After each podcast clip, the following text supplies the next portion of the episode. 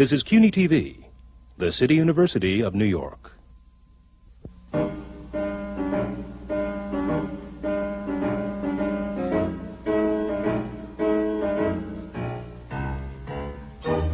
City University Television presents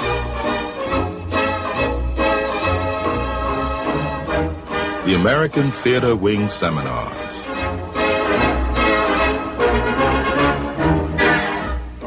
Working in the theater.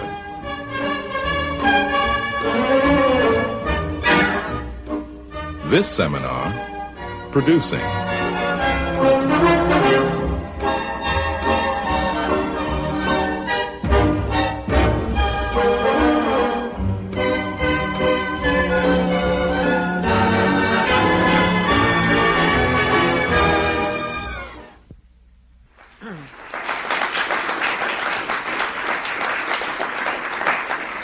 Welcome to the American Theater Wing seminars on working in the theater.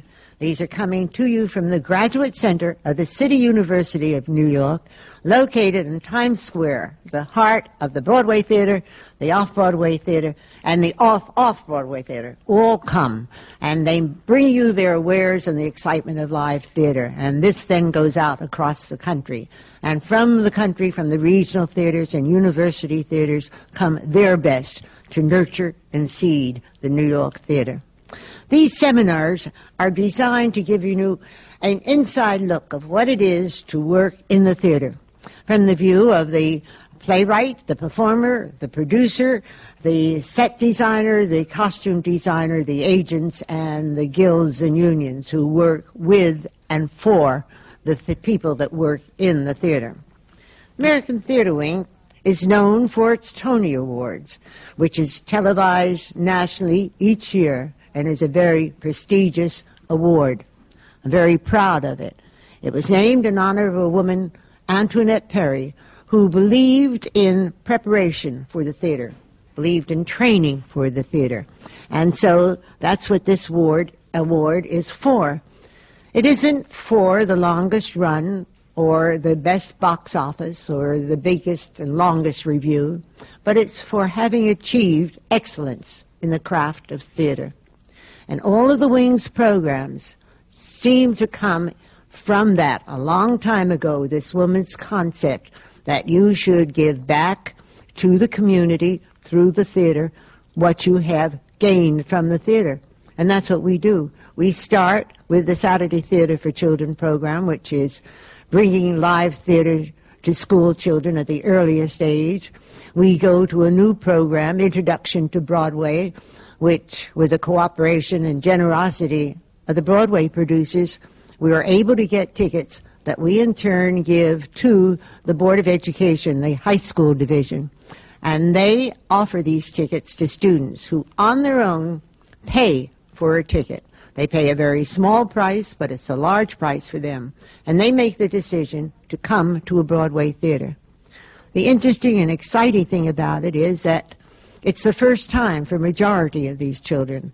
They've never been to a Broadway theater. And yet, theater has that magic for them. So as soon as a ticket is offered, they raise their hands to come. And now, in its third season, some 30,000 children have come to top Broadway productions through this program. There's also a ticket program that we do so that students can come to the Broadway shows, and once again, it's in cooperation with the producers. The American Theater Wing has many friends, and we do the things that we do because of them. We also go out to hospitals, nursing homes, and aid centers, again, with these people from the theater. And now these seminars are just one more program of the Wings services. And today's seminar is on production. The show Fool Moon, which is playing at the Richard Rodgers Theater, and it's indeed a uniquely exciting and wonderful show. And we have with us the producers of the show, the production team, everybody that makes it happen from option to opening. And before I continue this, I'm going to turn it over to our co-moderators, Jean Dalrymple, who has done everything that I've talked about. She's been and is an author, a producer, a playwright, an actress, and a member of the board of directors of the American Theater Wing. And George White, who is president of the O'Neill Center, is a director. I don't think he's ever been an actor. I know he's a musician. He's been an actor too, a musician, and a wonderfully talented man And the role that he plays in developing playwrights and is also a director at the Yale University. So would you now take over, Jean and George, and introduce the panel to you? Way down there is one of the most important people in a production, and that is Jackie Green, who is the press representative. That's one of the hardest working people, probably the hardest working person of all these people. I, I tell that. Boy, is that an editorial comment. Well, I speak from experience. I was a press agent for years and, and loved it. Um, next to her is Daniel Kearns, company manager. There's another very hard-working person in a production. Um, and he's the company manager of, of this wonderful production, Fool Moon. And um, of course, he's had many, many companies that he's managed. And next to him is, of course, the great David Shiner, co creator and co star of Fool Moon. He has uh, toured with, uh, with the renowned uh, Cirque du Soleil and Europe in a two man show with partner Rene Bazinet, correct? That's it, yes. And um, now we have uh, the co-producer of Fool Moon, and he's currently on the executive committee of the board of directors of New Dramatists and co-produced the award-winning Other People's Money and the musical The Rothschild, Jeffrey Ash. Tell them what you're doing now. Matt, other than co-producing Fool Moon together with uh, Jim Freydberg, I'm also co-producer of Wrong Turn at Lungfish with uh, George C. Scott and Jami Gertz and Tony Danza. Thank you. Thank you. On my right and next to Isabel Stevenson is uh, Robert Kamlot, who uh, his 42nd Broadway show as a general manager uh, is Fool Moon, and uh, which he adds to 100 uh, off-Broadway shows. Robert Kamlot. And uh, next to him, on his left, is Dory Berinstein, who is co-producer of Fool Moon and is presently executive consultant for Sony Pictures Entertainment and president, this is mind-boggling, of Intergalactic uh, Entertainment, which is a diversified feature TV and special effects production company.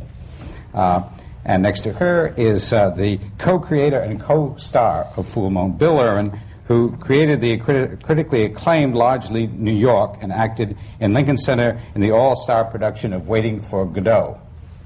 Um, and uh, on my immediate right is uh, James Freydberg, co-producer of Fool Moon, who created the American Playwrights Project for Jujamcyn Theaters and is the president of Fremont Associates, uh, which has general managed over 40 theatrical productions.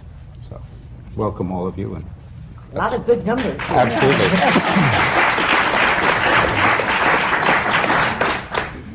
Now, who's going to start this? Bill. George, why don't, why don't you pick this Uh, up? I would like to ask, uh, though, that, that uh, the, the two stay out of the audience for this one. Which is, uh, and, uh, just- have us tied down You're wide, yes, exactly. Yeah, we can't go Uh, yeah, uh, t- tell us about how the show got started. Where did it come from? Well, Fool Moon is a conglomeration of things that David and I have done much of our lives, uh, brought together with things we invented last night, some of them. And uh, I guess just about two years ago, I saw David when he toured in Cirque du Soleil. Went back and went back and went back and went back because I thought there were some things I could probably steal from And he did. the most brilliant clown I had seen. And so I, uh, we had lunch where we didn't know what to talk about much. There was nobody in the restaurant? No one No, in the it was an empty restaurant. Bad food, too. uh, then uh, we were serendipitously cast in a movie together where we had to play two clowns in a Sam Shepard picture, and with lots of time in the desert to sort of sit around. So we began to talk about what kind of a show we might do together.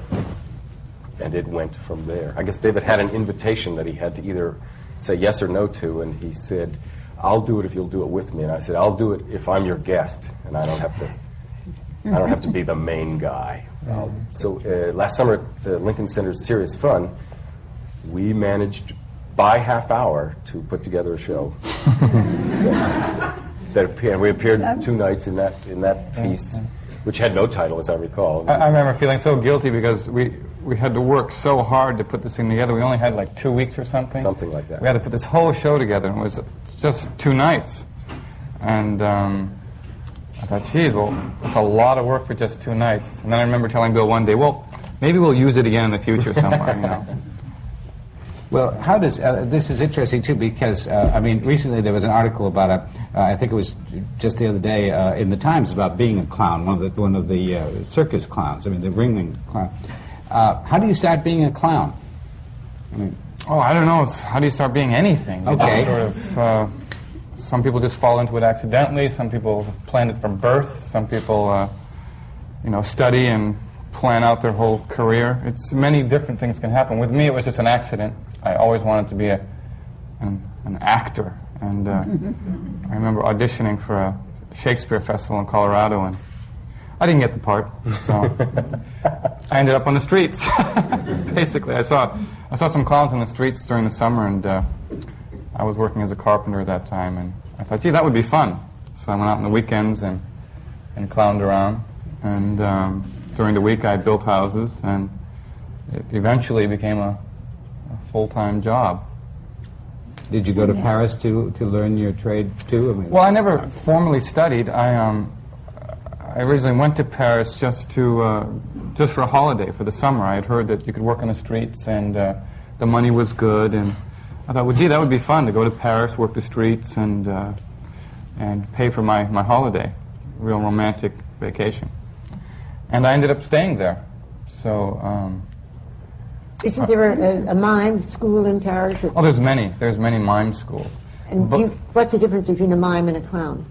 There's a great difference. I mean, mime in this country is now really associated with Marcel Marceau or anybody in a striped T-shirt and a white face who's harassing you and uh, who does it very poorly. And uh, you know, I mean, Marceau, I guess, really brought mime to this country, and he was definitely one of the greatest mimes. And um, uh, that is not why I went to Paris. I went there just to, to work the streets. And uh, let me get back to your question. I guess the difference between a mime and a clown is that uh, mime, I would say, is more of a formal, classical form of uh, physical expression, and clowning is uh, encompasses just about everything. It's comedy, uh, mime, slapstick, dance, um, anything you want to put into it.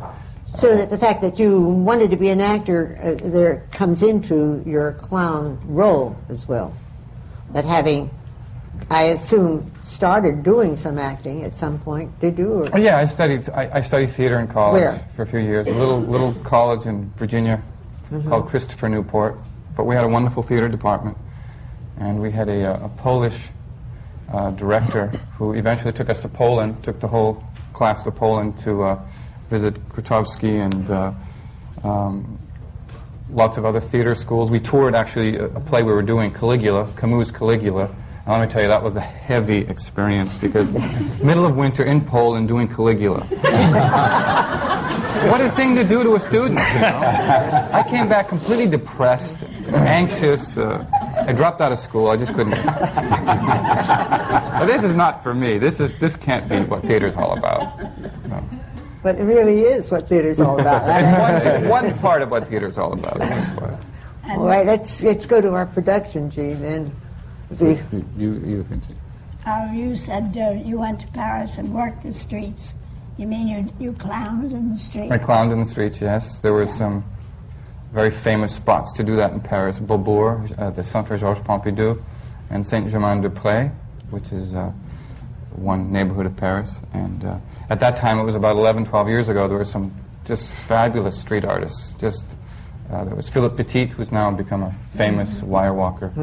He was working in the streets. Um, Rene Bazinet. I mean, I could just name a list of people that were just unbelievable. The crowds, I never saw such enormous crowds. Um, and these artists holding, you know, crowds of up to six, seven hundred people for, for a solid hour.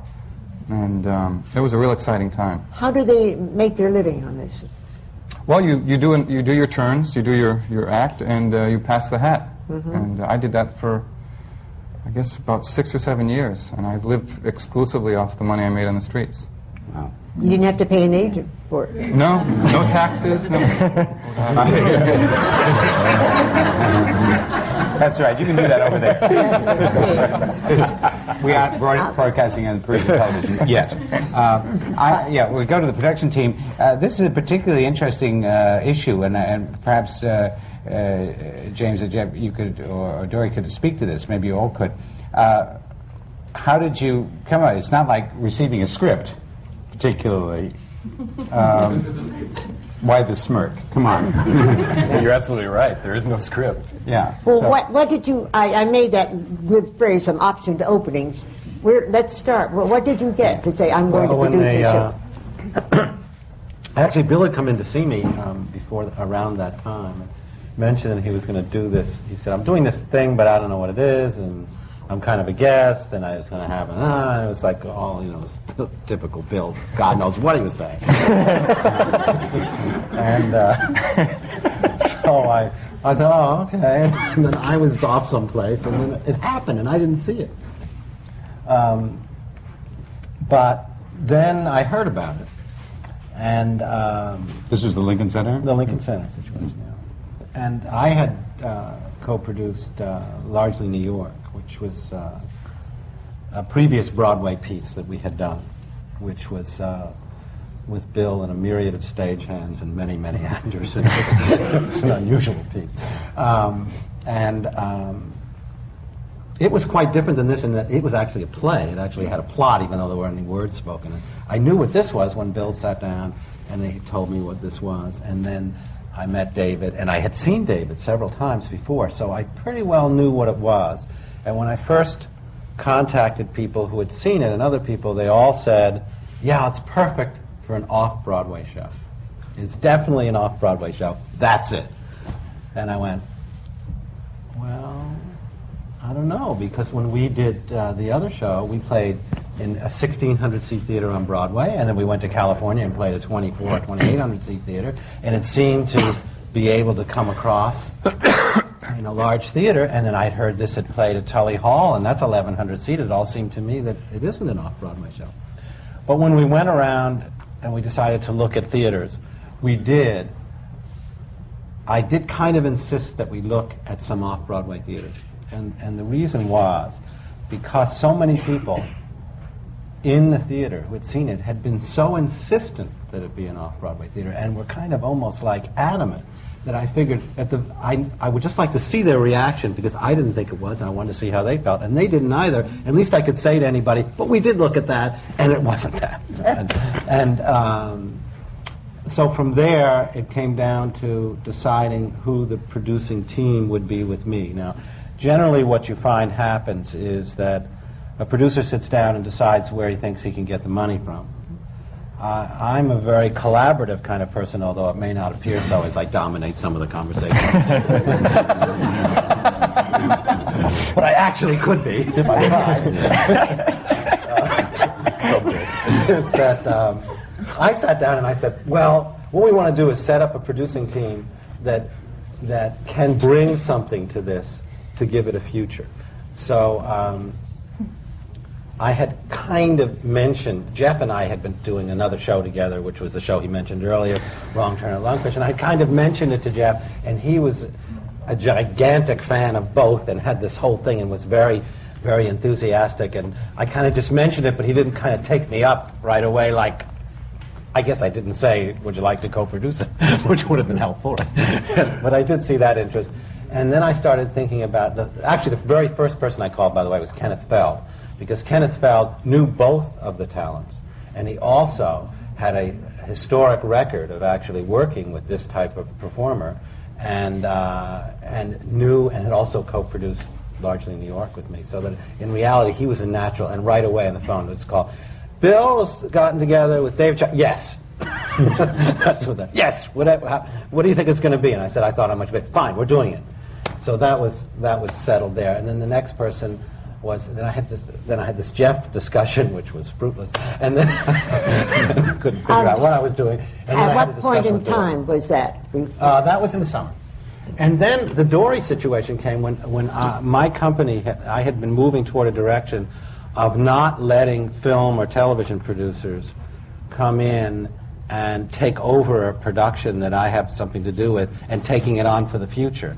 So I had felt very strongly about having somebody from film and television as a partner, and Dory and I had already been working on some projects together, so I discussed this with her, and the intention was that what she could do, I, when, when, when I go into something with people, it isn't that we, that we just want to do that show. My feeling is that we want to produce them forever, that, our, that whenever they have an idea, we want to be there for them. And so, that in a sense, the natural thing would be to have somebody, since both these individuals are also interested, interested in film, that somebody come in who could possibly bring them further in a film career if that was if they all kind of meshed together. And that seemed good, so I mentioned to Dory, and she was very excited about it and joined up. And then I went back to Jeff, and, uh, and that came to the idea of we need somebody who has marketing expertise involved in the production as well. So each producer involved had something they were bringing to it. Besides money, money was really secondary. The first thing was really what could they bring to it?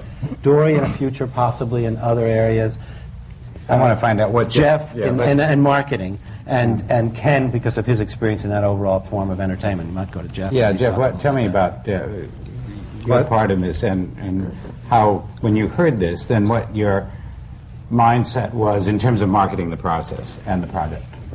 Well, when Jim first came to me, I was very excited about it because I did know Bill and David's work. Uh, and even though I didn't quite let on to Jim right away, I did have every intention of being involved with it and was very excited about it. Uh, I think what Jim was getting into uh, in putting together a production team that had different abilities as opposed to just raising money is is quite unique in this setup. Um, Jim being quite a substantial general manager, my background has been in theater advertising and marketing for 25 years. Uh, I'm now with Gray Entertainment and uh, do advertising and marketing for several shows there. Uh, but th- that, I guess, is my strength in this uh, collaboration. Uh, Dory, what is your background before becoming a producer? Well, I was I've been a producer in film and television, primarily film, Oh, for a long time.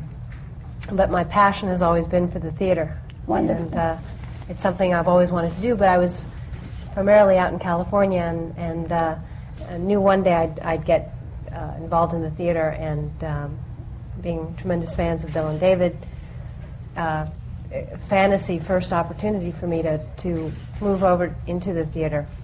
Um, I, so my interest was uh, both to, to support the production team with my expertise in film, but also to launch uh, a career as, uh, as a pure theater producer as well, um, and uh, very much uh, appreciate uh, theater and the um,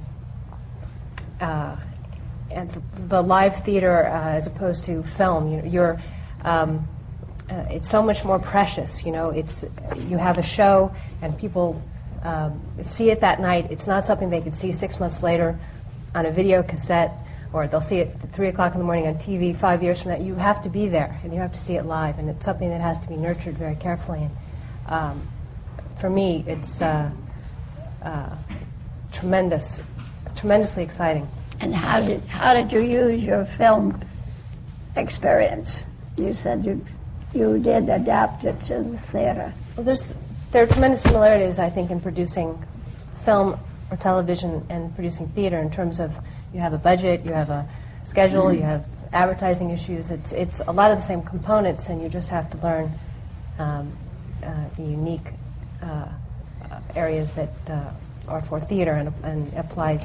Film Did you find it an easy step or a difficult one? Uh, generally uh, easy, but there are a lot of nuances that I think take a lot of time, and uh, every show is so different, and, and this show will be extremely different than a musical or uh, an off-Broadway piece. So, you know, 42 shows from now uh, on Broadway, I'll, I'll, I'll say it was easy. When did the rest of the components of this come on?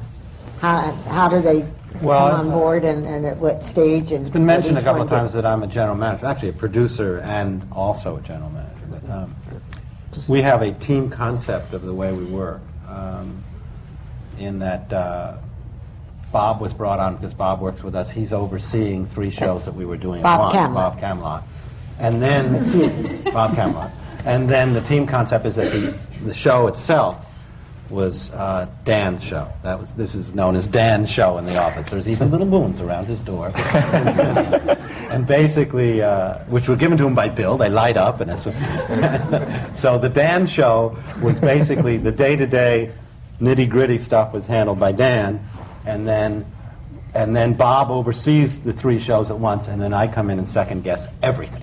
And, and How about- Dan, had you been part of, of the production company before? I've worked with um, uh, Jim before. Uh, before this, he had uh, general managed Catskills on Broadway, which I was the company manager for.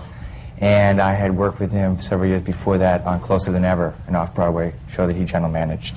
And um, we found out we worked well together, and uh, so uh, I pick up the pieces. So. I, well, that, that's what I wanted to, to say be, because uh, Jim said uh, that you do the nitty gritty. What is the, the nitty gritty for uh, Everything. the- yeah, well, yeah, but, and then then I want to see what Bob oversees because I think that a lot of people are not clear on what each does. What does a you know a company manager do? What does a general manager do? What what do you do? What is the nitty? Um, well, I, I see it as it, we do work, as Jim says, we do work together very well, and it overlaps. But generally speaking, he's the big picture, and he's a, a bigger, another big picture. I'm a small picture. I do the the, the weekly payroll, the uh, paying of the weekly bills.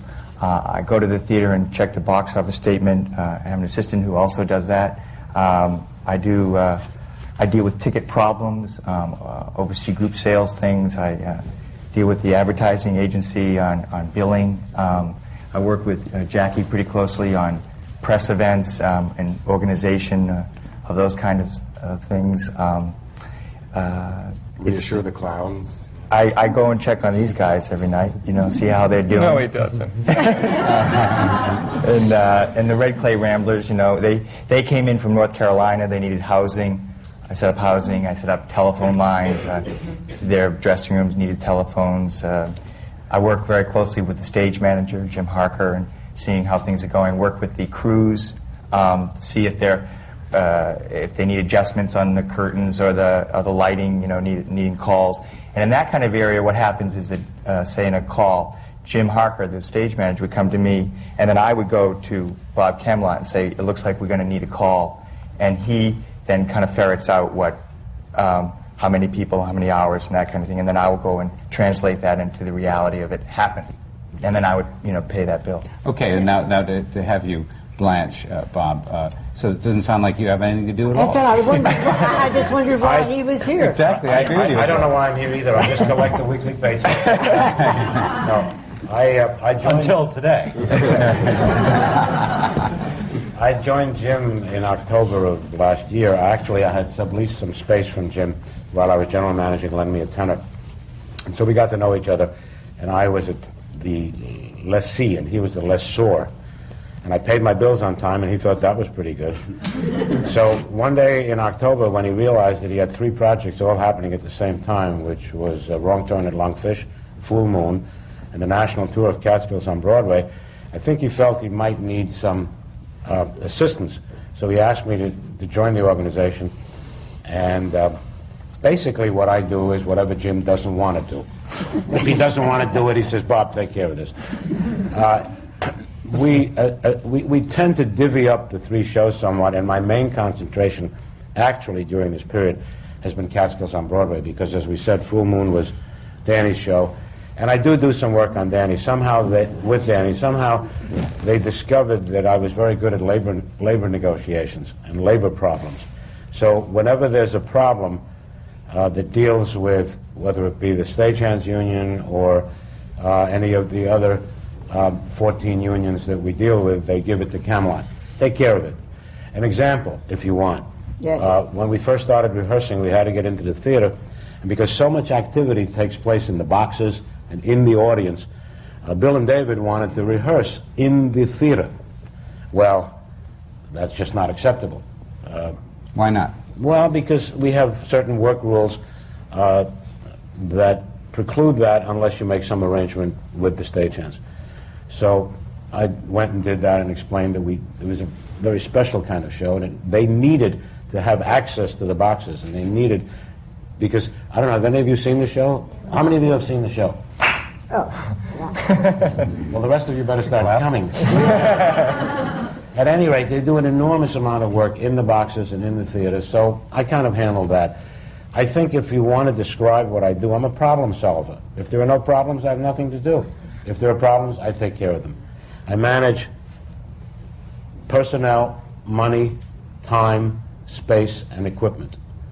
And I deal with that as the need arises, and as Jim says, take care of it. And, and seriously, Jim is much more of a visionary than I am. He has a very long look at what he wants to see in the future, and I deal with the day-to-day problems. Uh, it has happened that my concentration has been primarily with Catskills on Broadway, a little bit with Lungfish, and very little with Fool Moon because Danny and Jim have it all, you know, in hand, and there are very few problems to solve. but what you described, is that generally what a general manager's duties are? General managers manage money, time, space, personnel, and equipment. That's what we do. and That's a definition of any management. And contracts? Well, of course. I mean, when you say contracts, that's managing personnel. Mhm. I negotiated the theater contract uh, for Fool Moon. Uh, I negotiated and prepared Bill and David's contract, uh, the rights agreement, and things like that. Uh, obviously, always in consultation with the producers. For Jackie. all of us, what is your background in coming to Well, the let me add one Robert? thing. See, uh, uh, uh, often he's in, he's a middle person for me. If I don't want to, sp- I may not want to speak to the other side in a negotiation about something, but I want him to make certain points because I don't want them to have to deal directly with me because I don't want to have to give them an answer until I get We- we play something good else cop, to a bad It's the certain point. absentee, it's the Yeah, absentee so, yeah. partner We agreement. play good, good cop, bad cop. Uh, sometimes I'm No, the bad it's not cop, good, bad sometimes cop. That's only Huh? bad cop. It's only bad cop. What is your background coming to I this? began as an actor when I was a child, Mhm. and then discovered I couldn't make a living as an actor, and gravitated to management. And I started managing shows in, in 1956. Worked with the New York Shakespeare Festival for 11 years.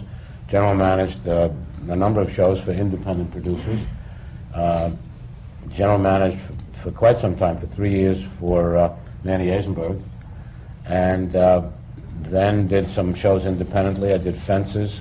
Uh, I did Lend Me a Tenor. And then I got connected with this organization, and I'm absolutely delighted. It's, it's a nice relationship. We work well together. Uh, we don't always agree, but, you know, that, that's, that's fine. Jackie, I'd like to hear from you about your ideas on publicizing this wonderful production. I'd like to hear that too. so unique, you know, and so you, you couldn't start in the way most of us did in the old days. You had to take a new approach. I learned it all from Jim Freydberg. All right, come on. Well, okay, There okay. you go, yeah, First, fine. we had to find a way to describe the show, which a way that would make everyone happy and Right. make the show appealing to people. And we had to just find words to describe a show that didn't have many. So we uh, we found. I'm talking about the phrase that uh, the, the details, like the phrase that you see in a magazine next to the Fool Moon listing. We had to find something there, so we found something that everyone was happy with. I think Who is we? we, everyone here except you. Jean was in on it. Yes, no. and uh, then, then the nuts and bolts of getting this show on from where, from a press agent's point of view, are similar to what you do. For, When does the nut- nuts and bolts start? Oh, a couple months before, as far as putting together a program, sending out releases. We had some pictures from we had some pictures from uh, the Serious Fun, and then we had a photo call in December. But you know, you wait until closer to the production to have actual uh, production pictures, and a lot of it, a lot of our concern was what we would take pictures of that would represent the show.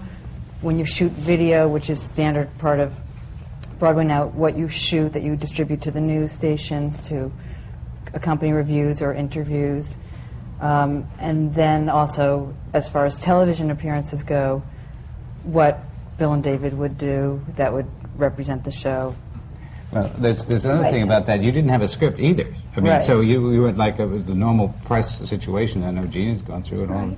Is how did you, did you do it just in consultation with everybody talking about what it was? Had you seen it No, before? I hadn't seen it. So you had to start from not even with a script. Right. Well, and a lot of it, people know Bill and or David, so it wasn't it wasn't that I was saying here are two guys you've never heard of before. So they, the, people had some idea, and then the press. There was already some press interest as far as advanced features, and. Uh, What was the phrase you found to describe it? uh, an evening of sly humor, chaos, and music with the Red Clay Ramblers. Well, and Bill Irwin and David David Shiner and Bill Irwin. Something about baggy pants. Sorry. Yeah. Uh, oh, well, then there was in the uh, longer uh, part of the press release, we had a, a quotes from Bill and David, which were sort of purposely cryptic, but I hope amusing. Well, you invented them for us. Well, no, Bill, no, no, no. They thought it was. Uh, I believe Bill said uh, when you try to describe an evening like this, which is wordless, without using words that might be problematic, like mime. Um, the, Bill said the quote Bill used was, uh, "I'm not at liberty to discuss it, but it's safe to say it involves physical danger." And big pants, to, which David responded, I've been asked not to comment. I think David really liked that. And those really were quotes that Jackie invented for us because at that stage of things, uh, David was at home in Germany sometime and here in New York briefly, and we were trying to rev up the belief that we really were going to have a show worth a Broadway ticket in about six weeks' time. So when Jackie would come to us and say, We need a description or we need a quote from you guys, we tended to tell her to go uh, mind her own business because we had to find out how to make a door fall down or, or how to make a trunk that would do a certain thing. So Jackie really invented those quotes and come showed us out. What do you guys think of this? That's good. Yeah, I said that. So a lot of the things that you see in newspapers, especially in that critical pre-production period when everybody's nuts, uh, you should take with a certain grain of salt because usually there's a sort of um, bright and perky press agent. yeah. Well, now you know there's one. There's okay. So so the, you, you, we know now how it, how it how it got there. Then it opened and got terrific reviews. So uh, and uh, how do you keep the ball in the air? Well, I think it's important to go what happened before that a little bit. further, Okay, because fine. Well, yeah. basically, uh, the way our operation works is a little bit different than other people. We don't go on opening night the next morning and have an ad meeting. In reality, we don't have that at all. We basically come up with a program, which Jeff and I work on, and, and Dory is involved in it. Everybody's involved in it, but it's, it's already planned. We already know what we're going to do. And we had a couple of mistakes that we made, a couple of assumptions that didn't work out, and a couple of things that did work out on this production. Number one is that uh, we decided that uh, we couldn't pre-sell it by doing a large amount of advertising uh, because we didn't think we could sell it beforehand, and so we made a decision to sell it through the mail, through discounts. And we planned, our plan was that by doing those discounts, and by the way, we're doing another show at the same time off Broadway, which took a completely opposite view on. We viewed that that one needed sales up Which was that? That was that was the Garry Marshall piece, uh, um, The Wrong Turn at Lungfish. And that one we did a tremendous amount of advertising beforehand to pre-sell it. On this one, we, we made a decision that this one was going to make it in a different way. That one we felt was not was was not going to make it on reviews, but was going to make it on who it was in, who was in it, and our past experience of seeing it in other cities where the audiences loved it. This one, the decision was, no, we're not going to be able to pre-sell it. We, we're going to be dependent on critical acclaim, And what we're going to have to do here is to pre-sell it through the mail, like Lincoln Center mailing list and so on. And we expected that we would break even during those first three weeks through mail order business at heavy discounts. And we lost $102,000. So, so we, that did not work. In other words, if we had advertised also, we, I, we were right, Jeff and I. We, it would not have sold. So, so then we came to that big crucial moment of when we opened, and we were suddenly $102,000 in, in debt, actually, because we were then, it was over the financing. And here we were. We went out, and they came that, they come before the opening, and there they were, and the show happened to be, a, uh, as it usually is, but that night it was also kind of special because uh, although it wasn't our wildest audience, it, uh, which would have been work, may have worked against us in some cases. Sometimes when you have a very wild audience, the critics are not totally sure that this is real. It was a very real audience, and uh, and the and the and the performances were excellent. And we came out of there feeling, okay, we think we have it. Now the marketing plan had been that as soon as the reviews came out, that's when the real advertising would begin. And we would begin to flaunt what we got. Uh, it's an interesting thing I was thinking about this morning is when, me personally, when I personally realized we really had something, that we, that we had a hit show. Strangely enough, it was the night after the uh, invited dress rehearsal. Because the very beginning of the show and the invited dress rehearsal didn't work very well. And it was different than what's there now. And overnight, the change that the two of them made in that opening was so extraordinary and so different than what had happened the previous night in one rehearsal period the next day and was so extraordinary Who that I said, that "Oh my goodness, to be done?" this is it. It's going to make it big Who because if they can make a change like that artistically that quickly." Jim, who knew knew that this had needed to be done? Your Everyone. eye, the audience, that Jim. Everyone in the audience. uh, Even people, who, even people who weren't at the theater that night seem to know. That's an excellent question. And uh, what we had to do was listen to uh, ourselves, listening to the audience. We did a dress run through, which uh, was for an invited audience, and at the time I was furious with our producers because we had talked about a two, three hundred people invited dress. Well, there were about a thousand people there, and a lot of mink coats that you had to say hello to afterwards. Uh, several. But it seemed, uh, it seemed to us not a good idea, maybe overblown for a first look. But in fact, I guess I'll concede that that probably the the uh, magnitude of our failure, our being off base on that one run-through night, uh, showed us how much work we had to do by eight o'clock the next night, and um, to our great surprise, we did a lot of it. We, we- Well, I realize this is not a this is not a, a, a, a seminar. We've done that yesterday on, on playwriting, but in effect, this is the fastest playwriting going on. Uh, is that you're really doing uh, that in, in- physically? You're, you're, you're writing something. Right. I guess you're right. Yeah. Uh, and and But this is an unusual thing to have the performers of a show put that much input Exactly. into what needs to be done or undone in a show, and the producer being part of the team as well. Well, there's no normally, director, the, really. Well, if it- normally the performer doesn't have that that say or that ear of, of the producer for what needs to be done. Or if he does, the producer says, "Well, it's working." They laughed, but in here you, you had it, and so. Would you say that this is an important part of, of producing from now on? Well, no, I think based on un- this, or are these unusual people? I think a key to producing is uh, is to know who really has the vision on a show. I think the biggest mistake a producer often has is when he actually believes that he has the vision. That and you, I see that in some of your forums now. I listen to producers, talk, and you think that they created the show. A producer has several risks. One is financial. An artist has many more risks than a producer. An artist not only has financial, but he has an artistic risk, and he has a risk that he's on stage in a much different way. And what a producer is, is really, in a very kind of strange way, he's a midwife for an artist. What he's doing is helping that artist. But when a producer makes a mistake, is when he actually believes that he has conceived it. He's helping it give birth. And, and when you listen to a lot of producers, I did this and I did that. Well, I have to tell you, I really didn't do anything. What I did, and what Jeff did, and what Dory did, and what Ken did, is we sat together and said, well, this didn't work so well, but, and we said, but these guys are brilliant, and they know that too. And, and we let that process happen. The process that's the mistake is when you go in and say, you screwed up this day and like this, and, and what you end up with is total chaos. And when you hear this chaos around a show, that usually means there's a bad producer around show.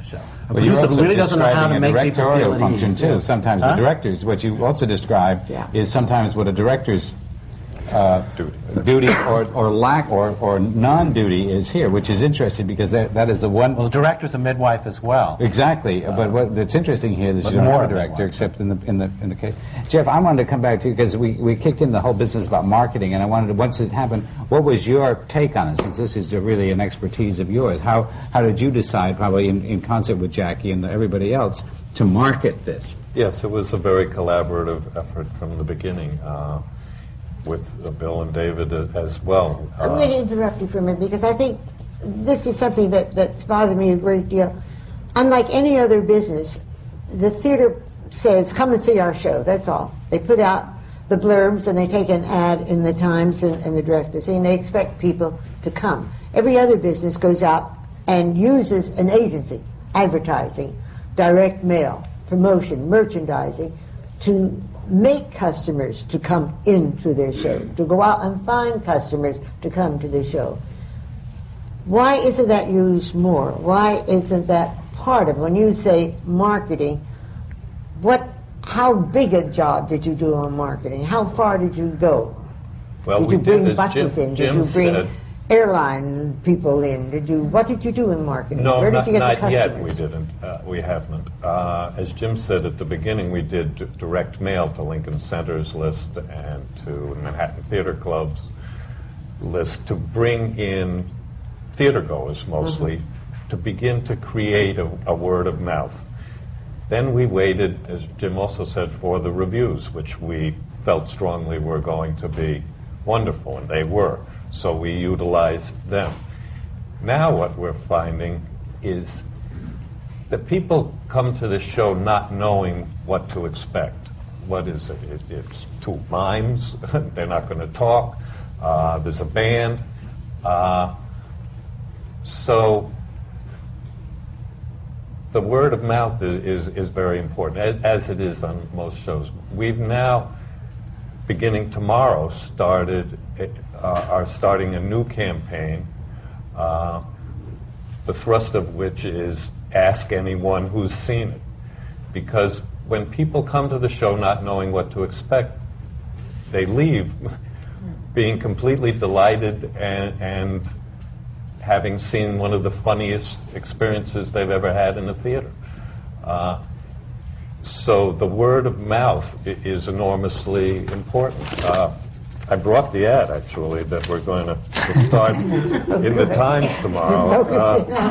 Uh, that's it, with very- close up of uh, Bill and David, and the headline "Ask anyone who's seen it."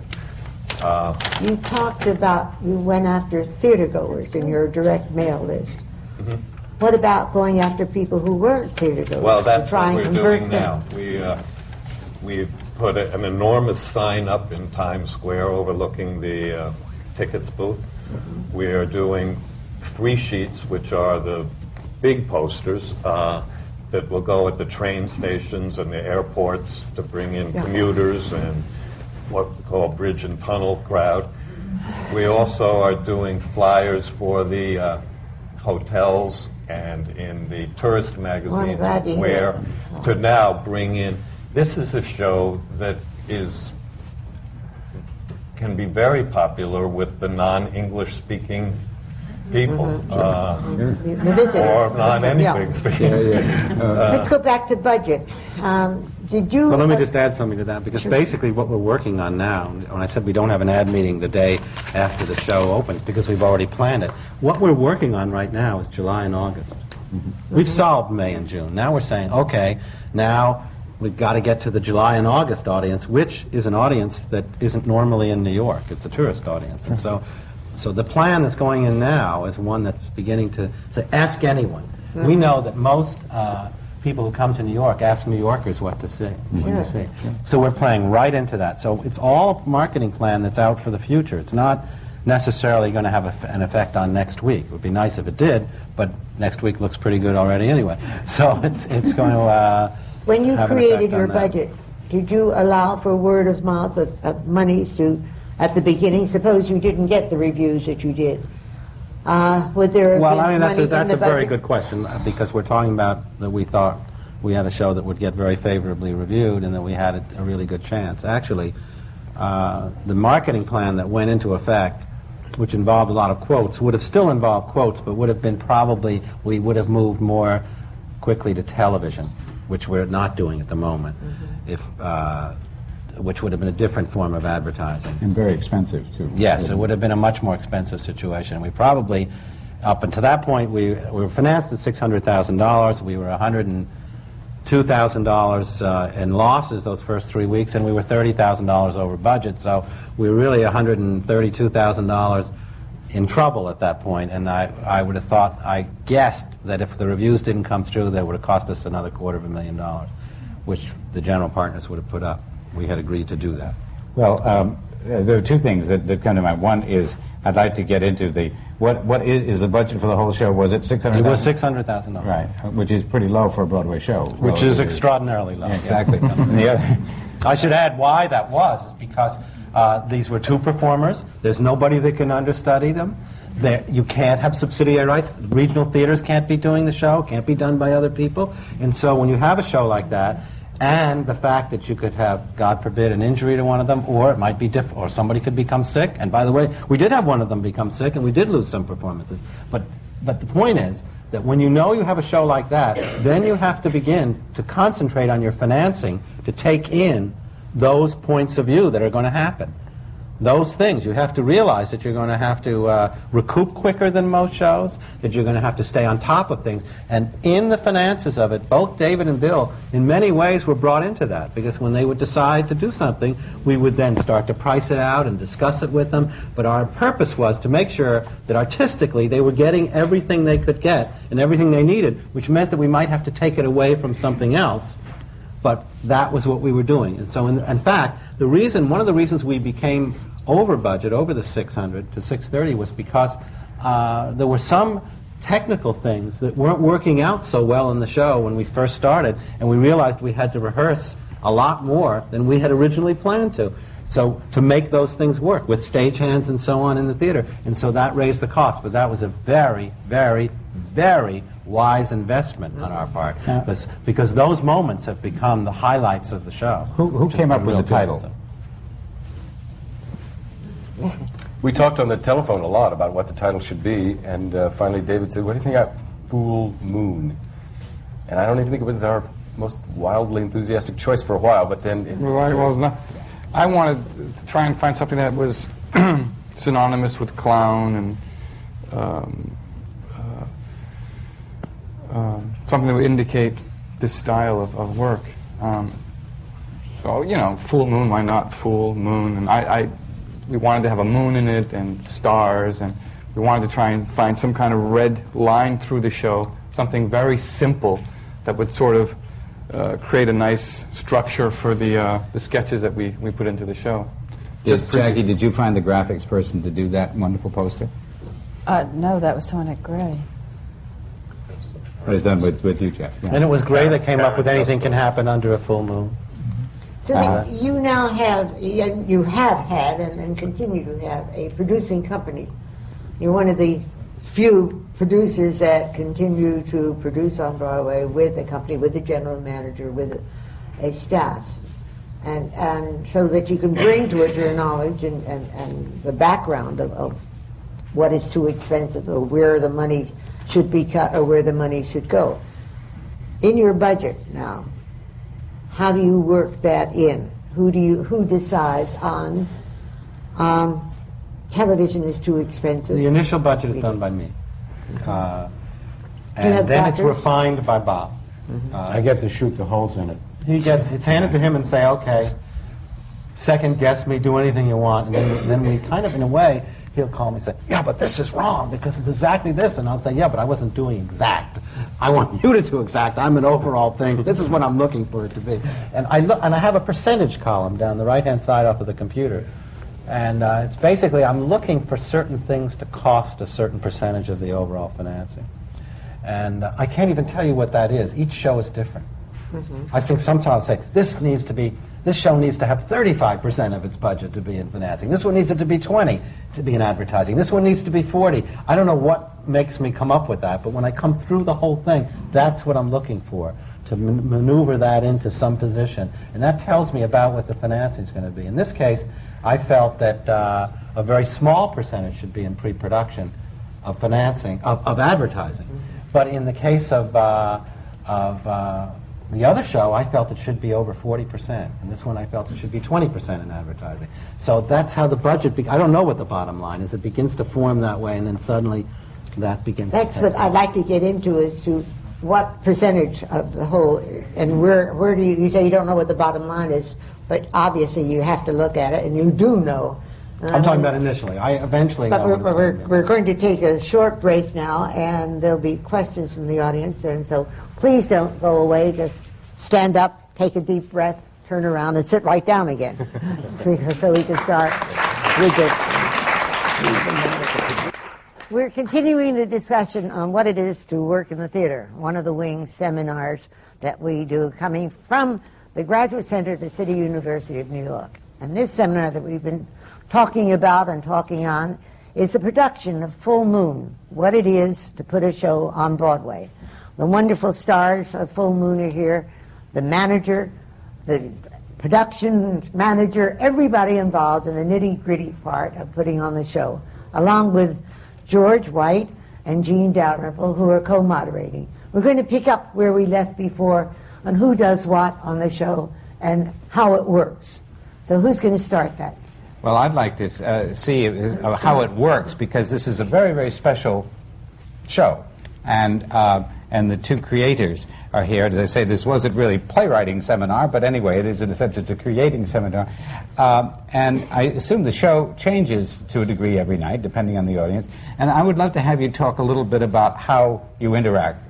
Because there are, there are those who haven't seen the show, and those even that have, remind them of what, what goes on. What do you do?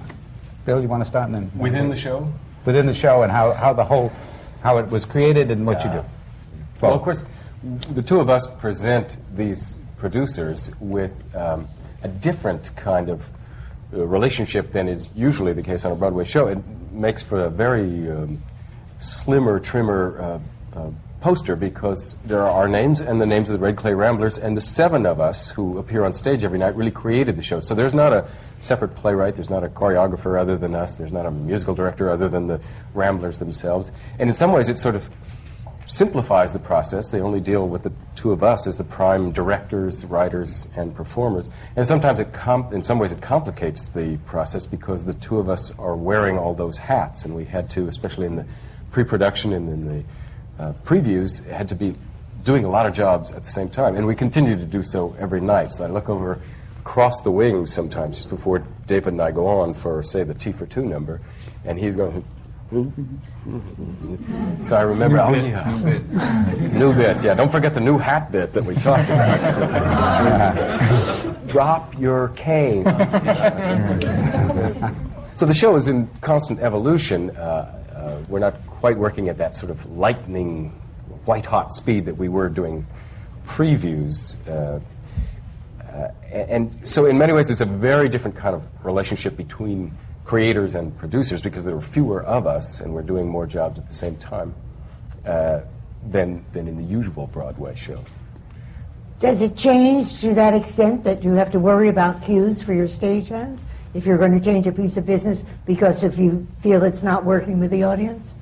Well, sometimes, I mean, the, one will need to change a lighting cue or something that um, um, uh, there's not there's not enough light in the audience. For example, when we, we go out into the audience, uh, we need more light, or we've changed something that isn't working as well as it was the week before, and um, plus there's the personal problem of sometimes you just feel down one night and you think what you're doing is crummy and it's not working and you want to change the whole thing the next day and people say, don't, Dave, calm down. No, it's, it's working. It's fine. No, it stinks. We, well, you, we got to have a rehearsal about this. And, and then the next day you come in, you're, you're stronger, you feel better, and you realize it is working. It is fine. And uh, there's But so many different the levels. performance, what happens if you feel that way? How do you gear yourself up to How do you pull yourself up? Because there, there's only yourself to pull yourself up. There aren't lines, there aren't uh, uh, other people on stage with you. What do you do to pull yourself up? What do you do to recapture They don't know. the, the audience? It's obviously, the audience is involved in this. You feel Well- that there's no reaction. Well, I mean, oftentimes, I don't know how Bill does it, but so oftentimes I just force myself. I just think you've you've got to do this. You you you know you you have no choice. You you just can't go out there and you, you have no choice. And uh, I mean, there's no magic formula. There's no suddenly, oh, my public is there. They're waiting. No, it becomes a very hard job, and um, the, the, amount of stamina and um, uh, energy you need to sustain those two hours is just unbelievable. I don't think people really understand how much uh, an actor needs for this kind of show to sustain it night after night, week after week. It's uh, Well, particularly because now you might deal with the audiences obviously vary night to night. And if you get a down audience, which I can't imagine for the show because you pump them up rather than, I imagine it's a collaborative effort between the audience and you, isn't it? And I, Well, that, we were just talking about that last night. Sometimes when we're coming down off the moon, we will say, wow, that was kind of a dull crowd tonight. But of course, the audience doesn't hear that. but you, especially in this kind of show, which is, has such a delicate balance, because there, there really is a give and take between the performer and the audience. You really are, are expecting that the audience gives you some energy back. Because as, as especially doing clown work and uh, physical um, slapstick, and uh, here we are again trying to describe what it is. Um, you need that response. You need those that laughter. You need to know that the audience is there and they're behind you. But every every performance needs that, I think. well, you know, for example, well, a play. it's a question of how you get it. Well, no, we're, yeah, but we're, we want laughs. We want we want to invoke as much laughter as possible, and we want to know that the audience is there and they're following us. If you have a play, a serious play, um, there's not a lot of laughter. There's a lot of silence. You just have to trust yourself as an actor that you're doing okay, that, that the piece is working. You, you do quite a bit before the show actually starts with the audience. Um, We scout them thoroughly. well, okay. Could you what tell do us you what you do? Yeah, tell us how about you, that. And how you do that? And how does the audience react, or are those people that know you? And what are you looking That- for when you when you say scout? Yeah, what are you doing? Well, I'm- How do you do it? I would be very hesitant to reveal where the place in the curtain is that we peek through. But, but there are a couple, and uh, David especially scouts the audience. Uh, I won't. I'll let you reveal your secrets if you care to. But the relationship with those people, in fact, the other side of the coin, what David's saying is true also. The pressure is there, and the sometimes uh, excruciating responsibility is there because, indeed, ah, our public is out there, and they they have uh, invested their evening and a fair amount of money in coming, coming to see that show. That's what puts the pressure on you. And when we're coming down on the moon, this is with the curtain in, is that we, uh, the finish of the show is our ascending on the moon after an evening of a lot of wild physicality. The two of us going up still on the moon has turned out to be the best final moment for the show, as we found. But then the curtain comes in, and we have to ride back down, and the band is scrambling around to get in position to play the, the uh, bow music. And we often do say, well, that was not the top of the line that night. And when we say, ah, that was not the wildest crowd we've ever had, of course, we've been doing this long enough to know that what we're, many ways, what we're really saying is, we didn't lift them out of their chairs tonight. It was really, we didn't lift things. And that's when you ask yourself the question you were asking, what do you do about it? You have to look back into years of craft and figure out, well, uh, what will spark me to spark them to spark us back? Well, well that's right. It, it, it's, it's, but it's also very. Um, sometimes this whole thing can be so confusing because you're not getting back what you're putting out. You're putting out all this energy, and you want a response because I mean, we we bring people on stage. We work directly with them, so we're provoking. The audience becomes part of the show, whether they like it or not, and. Um, uh, so you're hoping that there will be a response. And when there isn't, oftentimes you think, well, I'm just really bad tonight. I just, you know, I'm not putting out what I should be putting out. But some nights you're putting out 150% and still nothing's coming back. And you think, boy, it's just too bad that they're not giving anything back. and then at the end of the show, they stand up. so you can't figure it out. You Yeah, I wanna say you something. just, wa- you just I want to say something like this. This is something very unusual that's happened. We have two, we have three comedies running right now. And every night on my answering machine, each stage manager calls in and gives me a detailed report on everything that's happened in that show, including the audience reaction from beginning to end. And there's a very strange pattern, and that is that consistently all three stage managers' reports about the audiences have been the same almost every night. When your audience is quiet and doesn't stand, so are the other two. when your audience is quiet and they stand at the end, almost uh, 80% of the time, the others do too. And there's something, I've always had a theory about audiences. it's a really strange thing about, about audiences and, and what's in the air and what our moods are as people and how people come in. And it seems to be that this pattern has been fairly consistent. There was one night, I think it was last Tuesday or something, where both shows had very quiet audiences and both got standing ovations at the end. Is there a difference between a matinee audience and an evening audience? Oh. a big difference. Do you find, Jim, that there's a difference, uh, that Saturday night audiences tend to be somewhat down? Because Not in this show. Not in Well, their That's show. one of the, the, the big differences in, uh, in Fool Moon is that the Saturday night audience reports have been consistently um, Higher. unbelievable, much higher. And that also has been the case in the Garry Marshall show, too, Mhm. uh, strangely enough, of late. But in this show, it's been unusual that way, that Saturday nights, usually Saturday night audiences are that way. They're kind of quiet. Why but is Not in that? this show. Because they come, rather, it's usually a date audience, it's usually an event audience. We go out on Saturday night, and there's a desperation to have a good time. It's also a show Rather day than just going with it, Saturday It's night, just, yeah. just letting it flow, you know? It, it becomes, Saturday night is a special, you know, kind of thing. And it's more full price tickets, so they want to say, show me, prove Yeah, it. exactly. You know, all right, I'm ready. You know, you know, rather. But in this show, the audience reactions on Saturday night have been extraordinary, consistently, right from the very first Saturday night preview we ever did. Since we're talking about audiences, do you have a cut price ticket? Do you have a rush ticket? Do you have? an Well, we have a lot of different ranges, yes. You have what? We have, we have a lot of different ranges, and of course, there's always ways to get tickets for every Broadway show. You know, when we hear about, oh, Broadway tickets are sixty-five dollars. Well, Broadway tickets are sixty-five dollars if you're lazy, but they're really not sixty-five dollars if you know how to get tickets for less. If you go to TDF, the not just that. What about not the just box TDF. office? You can go to the half price. Our box office, we have a low price of twenty-five dollars, and it's not for a ticket that I. That it's a ticket that we normally sell. We we say it's obstructed because it's in the second section of the mezzanine, and we normally sell it at the booth for. You know, either 25%, which is $18 or whatever it is, or, or $12, something like that. Uh, we also have a group sale situation uh, where you can buy a group in, the, in, in a certain way at the last minute for a, a big discount as well. This is very much a family show, too, that uh, has enormous appeal for children. And the matinees, the Sunday matinees and the Do you have a, a child bringing a, a, a grandparent for free? No, we don't need to do that. I, I think what you find um, i- with Fool Moon is that you have uh, an adult audience come and love it, and, and some of them weren't expecting to love it as much as they do, and they are coming back and bringing grandparents and bringing children, bringing families, and in, in the summertime, I think bringing out of town guests. Uh, I think there's a lot of repeat business. Oh, Uh, sure. We've been asked why there hasn't been family prices on uh, people, parents who want to bring their children to a theater. They said it is so expensive. Wouldn't there be a, a family price if you had Well, I four think there's been a big children? problem with that. Uh, our price, by the way, is the lowest price on Broadway. You want to say how much it Our is? top price is forty-five dollars, and our low price is twenty-five dollars.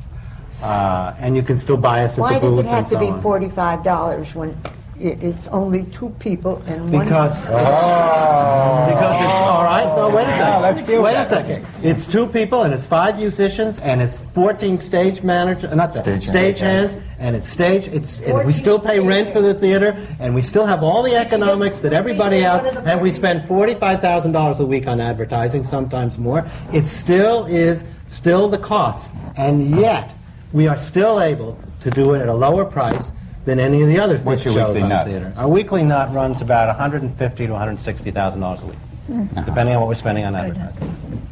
Uh, and there's nothing you can do about it. Do I agree with the economics of the theater at the present time? No. I wish everybody would say, let's all take cuts and get it down to a realistic price. But the fact is, it's not happening. Well, I'll I- do it. I have to ask- nobody else seems to want to. And Bill and David, I, I can tell you, have. Is there any way of doing it? I'm going to, before we turn this over to questions, that my, that's my one question constantly.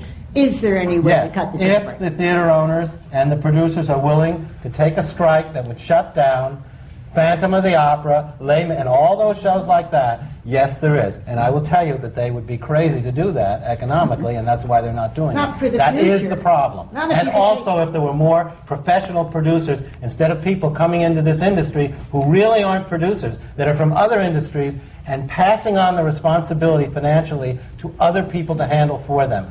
We have an industry that does not have management that is within, that, that is on top of their, their, their business, is not their primary business.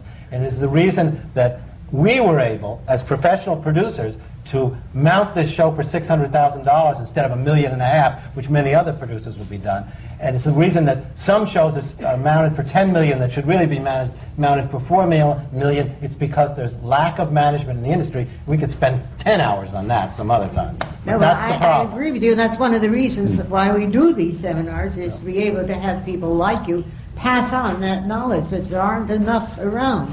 And I think it's so important for the future of the theater that we have experienced people, not just for this one show, but, But very briefly, Isabel, one thing I will tell you that I really think was the key to the change in this industry.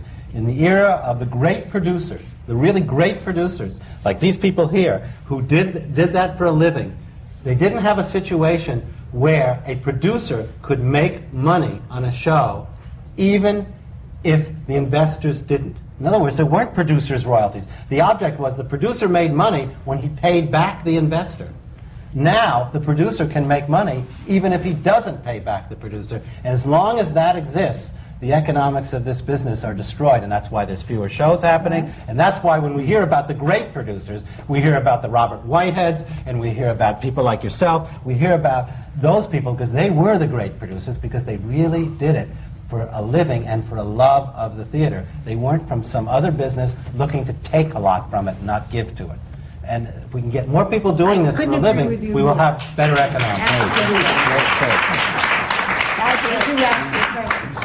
My name is Mel Silverman. I'm an avid theater goer who was not at all sure he wanted to see the show.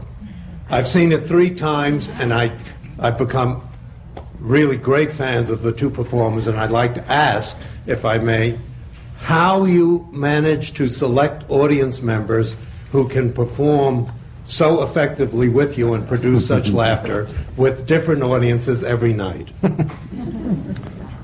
Well, first of all, it's not 100% effective every night. that's, that's the main problem, and you know that's why my hair is getting thinner. And um, it's, uh, I mean, I've been working with people and directly with people on the streets, in the circus, in the theater for almost 15 years, and working with so many different types of people from all over the world. Because when I was working on the streets, there were always tourists from every every part of the world. You just begin to judge very quickly by the clothes they're wearing, how they're sitting, how they're looking at you, how they're talking to their friends, what kind of personality type they are, and um, what they would best be suited for if I brought them on stage. And so I'm looking for those types of things. Thank you. Thank you. Thank you. I would like to ask Bill Irwin. Um, I think it would be interesting to know if you would just explain to us what it was that happened that first evening uh, that was maybe artistically miscalculated, what the response was that made the change, and um, how you figured out to make the right change. That's a very good and challenging question. We did, uh, as I mentioned before, a, an invited dress rehearsal uh, the night before our first paid audience, our first actual audience, at least half full of people who really were paying money to see us. And uh, all through the rehearsals for the show and the discussions, the uh, sometimes long distance phone, sometimes late into the night, just talking about what the show should be, which is all in the abstract, of course, because it doesn't happen until the people are there. But we kept thinking we ought to have some dialogue at the top of the show which will a right away show people they're not at a mime show. It'll also it's stuff I enjoy writing and doing, and it'll it'll settle people in, and then we'll do the rest of the show. And in fact, when we did the sort of prototype uh, version of the show back in the summer for two evenings at Lincoln Center, we did do some dialogue at the top of the show. So this was uh, we kept changing our minds about what the dialogue should be every other day of rehearsal. We come in with rewrites, but we were absolutely sure that the show should start with some speaking. We put those mic packs on and we went out there the first night and did it in front of this invited dress audience and realized that was as wrong as it could possibly be. And we had, like I said before, till 8 o'clock the next night to figure out what the opening of the show, which is the time you either get people or lose them, ought to be without dialogue. How it ought to somehow come into come into sync with the what the rest of the show was. A lot of which we have since changed, and we knew then that that was wrong too. But we certainly felt that the opening moments were not what we wanted to be. So we came in, and as Jim says, uh, very expensive stage time the next day. you, you, one of the great challenges for creators in the theater is to walk out on the stage and sort of kick things and think about the people out there when in fact everybody behind you wants you to make some decisions show some people where to go move him over there and tell us what you're going to do tonight at 8 o'clock what david and i did was go up into the part of the audience box and figure out how uh, i ought to come out and somehow get him tangled up and get him down onto the stage and it ought to be excruciatingly funny and it ought to take about four minutes so, and in what you need to do in doing that is to sort of rub your eyes and let conscious thought go away for a while. So at, a, at about $18,000 a minute, that's what... You, know, you, know what's, you know what's interesting about that is when I was working with Bill putting the show together is uh, there, were, there were moments when we would be stuck, for, for example, in the opening. And I'd be sitting up in that box going, what are we going to do? And I remember the, what we finally figured out, I remember Bill was working with the microphone and uh, I was sitting in the box going, well, what are we going to do? And suddenly he just showed up with the microphone in the box. and he started some bits in the box. He was just playing around, and those bits, I thought, whoa. And it just started to cascade. And uh, uh, it just, it's interesting how things will just develop that way. Does that answer? Well, I think there's one, one additional thing very quickly to that is, and that is that the most important thing that happened during that day is not one producer went in the theater. Mm-hmm. Because that could have caused a problem of get speeded up and, and, and do this and do, you know it's going to cost us that. Everybody was smart enough to stay away, and that's good producing. I have to say that's true. We had screamed at them the night before. I, I, but just, you, just I, me, just yeah, me. I'm not sure, but no, that's absolutely true. Uh, nobody came in and told us what to do. Nobody came in and told us you really ought to be using these minutes faster, fellas. Don't you think you could uh, uh, show us some staging, or maybe there's some paper that you generated the night before? We had not. We just knew there was a chunk of the show that was absolutely wrong.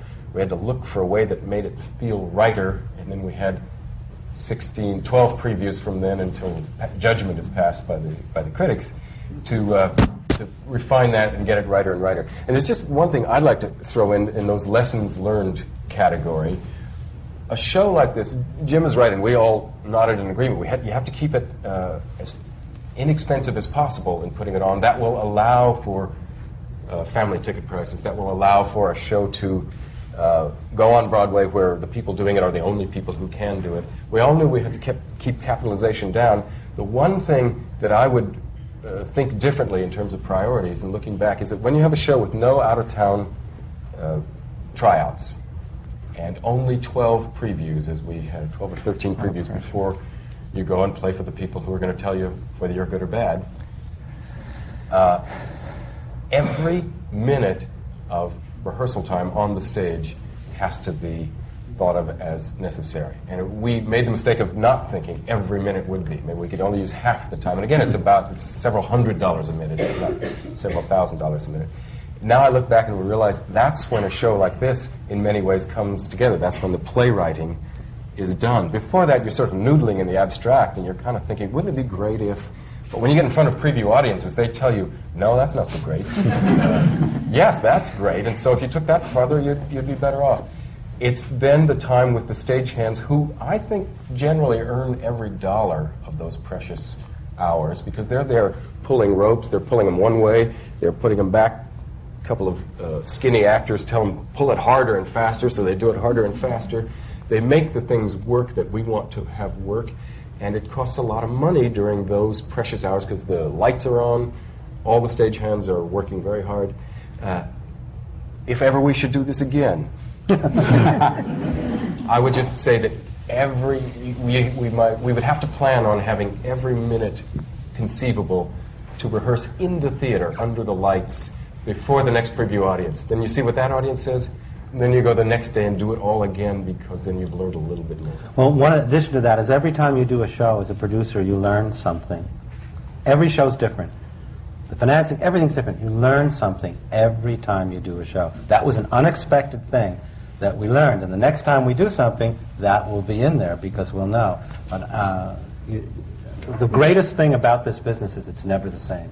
That makes you want to come back again. Would you ask your next question? Yes, my, my question is to the good producer um, to find out what his early work experience was that led up to your being able to instinctively budget and make decisions. What was the beginning of your work experience as a producer? Jeff? That's No, you, that's you. Sorry, sir. Or Dorian. Uh, Mr. Freydberg. Freydberg, sorry. I was in Wall Street 30 years ago, and I was a block trader. So that's where I learned risk. But since I work in the theater, I don't know what a block trader is. Could Somebody would call me and say they have two million shares of Greyhound to sell. And I'd say, what's it selling at now? And they'd say 22, and I'd say, I'll tell you 19 and a half for it, and I'd buy it, and then I'd trade it out. And it was an instinctive thing of understanding risk and being able to go to bed that night and, and sleep knowing that if I was wrong, millions would be lost. Well, that risk part of this is, and this is a very high risk business, don't fool yourself. When, when you buy that block, you're losing the Wall Street firm that you work for. When you buy the block here, you're losing your own. And so this is risky. And once you learn risk, and you learn how to deal with risk, you learn how not to get nervous in risk, then you learn how to make decisions. And, you, and, and a lot of it is instinctive feelings of what tells you in your guts about something. And I've done a lot of shows, and uh, I guess you sort of can look at something and decide what you think it would cost after a while. It's hard Well, to explain. what job made you leave Every job I've ever had has taught me for the next job I've done. Every show I've ever done. I just what Bill was just saying. Was I learned a lot from that moment of when we had to do stuff on stage, and I learned it for the next thing. What was the job that took you away from Wall Street and brought you into the nefarious world? I, I was very uninterested. I found it boring. I didn't like dialing for dollars. I, I really wanted to do something else. I found myself uncreative, and I wanted to do something. And I, since I wasn't really creative, I couldn't write, I couldn't dance, I could crack a joke now, but stuff like that. I realized that I really wanted to be somebody who worked with people who were creative and be in a support position where I could uh, be helpful in that process. And I found that rewarding. In what- Occasionally, I go in direct just to see what bad Oh, I think we have just time for a quick question. Well, I was going to ask, my name is Adam Kovacs, if a show isn't doing too well, how do you decide when to close it without losing too much Oh, money? dear, I don't want to end on that. You almost answered it now. Um, I thought that's a decision that a producer makes, uh, economically, I guess. And Isn't that? Yeah, I think that that's the same as a decision, should I produce the show? Yeah, that's, that's I mean, part of that, I think. That's- that's- but that's you a know. terrible way to end Yeah. this, this seminar because I think that this show is going to go on and on and on. And, and I, I am once more, I'm out of, of, of apologies for not being able to continue with the questions that we want to continue with and, and to get the answers that everybody wants. But you have all been so very constructive and you, you've helped so much in telling what it is that went into putting on Fool Moon, this extraordinary production. that's at the Richard Rodgers Theater.